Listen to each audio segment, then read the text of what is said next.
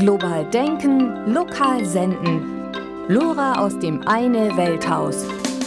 Immer montags von 17 bis 18 Uhr. Hallo, wir beginnen mit den Nachrichten. Berlin. Stadtrat der Linkspartei rät Roma zur Heimreise. Die BerlinerInnen lassen sich die Stunden, die sie bei Sonnenschein grillend im Park verbringen, nur ungern vermiesen.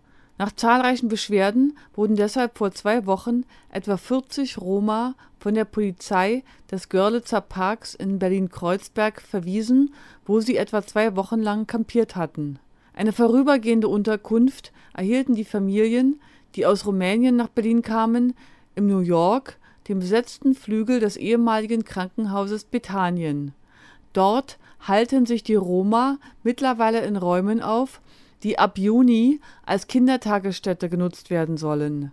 Die Gesellschaft für Stadtentwicklung, die das Bethanien verwaltet, droht den Familien mit einer Räumungsklage. Auch der Berliner Senat will ihren Aufenthalt in dem Gebäude schnell beenden. Die Roma fordern eine feste Bleibe, medizinische Versorgung und den Zugang zur Schule für ihre Kinder. Um dem Nachdruck zu verleihen, besuchten sie mit etlichen HausbesetzerInnen aus dem New York eine Vernissage, auf der die Berliner Sozialsenatorin Heidi Knake-Werner von der Linkspartei anwesend war. Nun möchte der Senat die Roma in Notunterkünften und Obdachlosenheimen unterbringen. Die Entscheidung sei vor allem in Hinblick auf die Kinder getroffen worden, ließ der Bezirksbürgermeister Frank Schulz von den Grünen verlauten. Es handle sich aber keinesfalls um eine Verpflichtung, sondern um einen humanitären Akt. Das ist großzügig. Der Sozialstadtrat Knut Mildner-Spindler von der Linkspartei hatte den Roma nämlich nahegelegt, die Heimreise anzutreten. Haushalts- und Pflegeroboter sollen Pflegenotstand lindern. Bettlägerige Menschen umdrehen oder ihnen ein Glas Wasser reichen. Diese Tätigkeiten sollen bald Haushalts- und Pflegeroboter übernehmen. Auf der Tagung der Gesellschaft für Technikgeschichte, die im Mai in Offenbach stattfand, wurde das dazu fähige Modell Dynamate vorgestellt. Die gesellschaftliche Akzeptanz könne den WissenschaftlerInnen zufolge mit dem demografischen Wandel und dem Pflegenotstand steigen.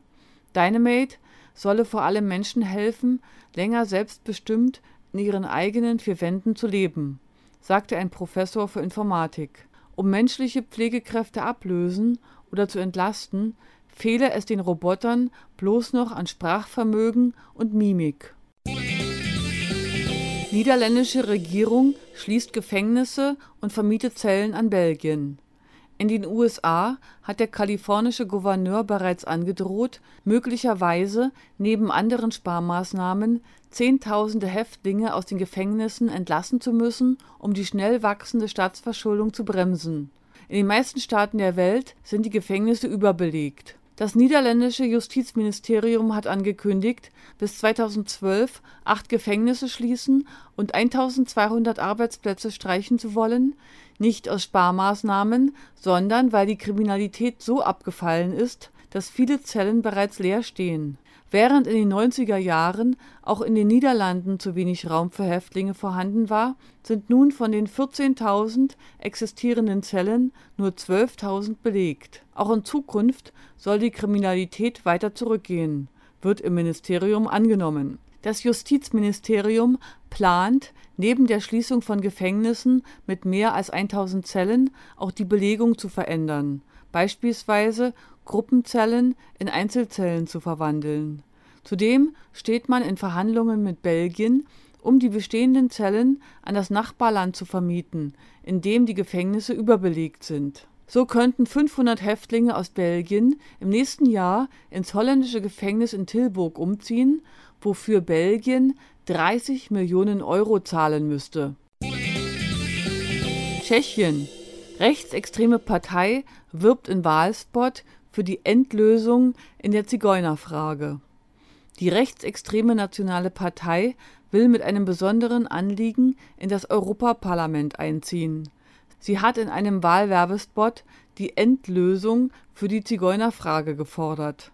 Jan Fischer, der tschechische Ministerpräsident, äußerte sich über den Inhalt des Spots zutiefst empört. Der Generalsekretär des Europarats, Terry Davies, forderte die tschechische Justiz auf, sich mit dem Wahlwerbespot zu befassen. Das öffentlich-rechtliche Fernsehen hatte zunächst die Ausstrahlung des Spots damit verteidigt, dass es rechtlich verpflichtet sei, allen Parteien Sendezeit zu gewähren. Mittlerweile wird der Spot nicht mehr gezeigt. Venezuela. Arbeiterinnen besetzen deutsche Kaffeefabrik. Am 25. Mai besetzten Mitarbeiterinnen des deutschen Unternehmens Cafea eine Verarbeitungsanlage für Kaffee in Rubio in Venezuela. Das Mutterunternehmen hatte die Anlage seit fünf Monaten stillstehen lassen, nachdem die Regierung sich geweigert hatte, eine Importerlaubnis für Kaffee auszustellen.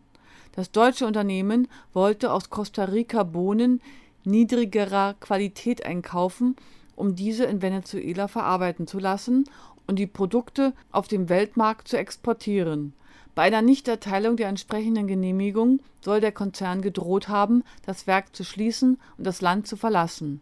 Dies hätte für die 80 ArbeiterInnen den Verlust ihres Arbeitsplatzes bedeutet. Am 25. Mai kam es zu einer größeren Demonstration, in deren Anschluss die MitarbeiterInnen die Anlage besetzten. Die Besetzenden werden von dem linken Gewerkschaftsdachverband UNT und der lokalen Bevölkerung unterstützt Sie fordern, dass die Anlage verstaatlicht und in ein Unternehmen sozialer Produktion umgewandelt wird. Dies würde den Beschäftigten eine weitgehende Selbstverwaltung erlauben. Ihr Ziel ist es, die gesamte Verarbeitungskette und den Verkauf von Kaffeeprodukten in Venezuela zu gewährleisten und nur eventuelle Überschüsse für den Export freizustellen. Letzte Meldung. Das Faxe the Bands Festival ist ausverkauft. Musikfestivals, liebende Menschen kennen das Dilemma. Man sitzt so richtig gemütlich auf einem Festival und ist gerade dabei, an seinem Vollrausch zu basteln. Da schaut irgendein Depp auf die Uhr und schreit: Hey, Band XYZ spielt gleich. Nach dem Bier müssen wir los. Stressig, oder? Nachdem dieser Konflikt bei nahezu jedem Festival aufgetreten war, haben sich Festival-Nonkonformistinnen entschlossen, das Faxe Bands Festival ins Leben zu rufen. Ein Festival ganz ohne den Stress, jetzt unbedingt eine Band sehen und hören zu müssen, damit sich das Eintrittsgeld gelohnt hat. Auf diesem Festival gibt's nämlich keine Bands. Zusammengehalten wird das Event nur von den vier Grundbedürfnissen der Metalheads. Metalmusik, Alkohol, Dreck und dreckiger Sex.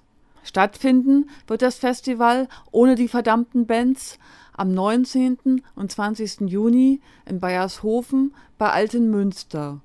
Der Eintrittspreis beträgt 5 Euro und beinhaltet die Nutzung der Wiese, der Toiletten, die Herstellung der Stoffbändchen und die Müllentsorgung.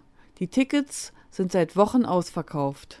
Weitere Informationen unter ftb.metalmeltdown.net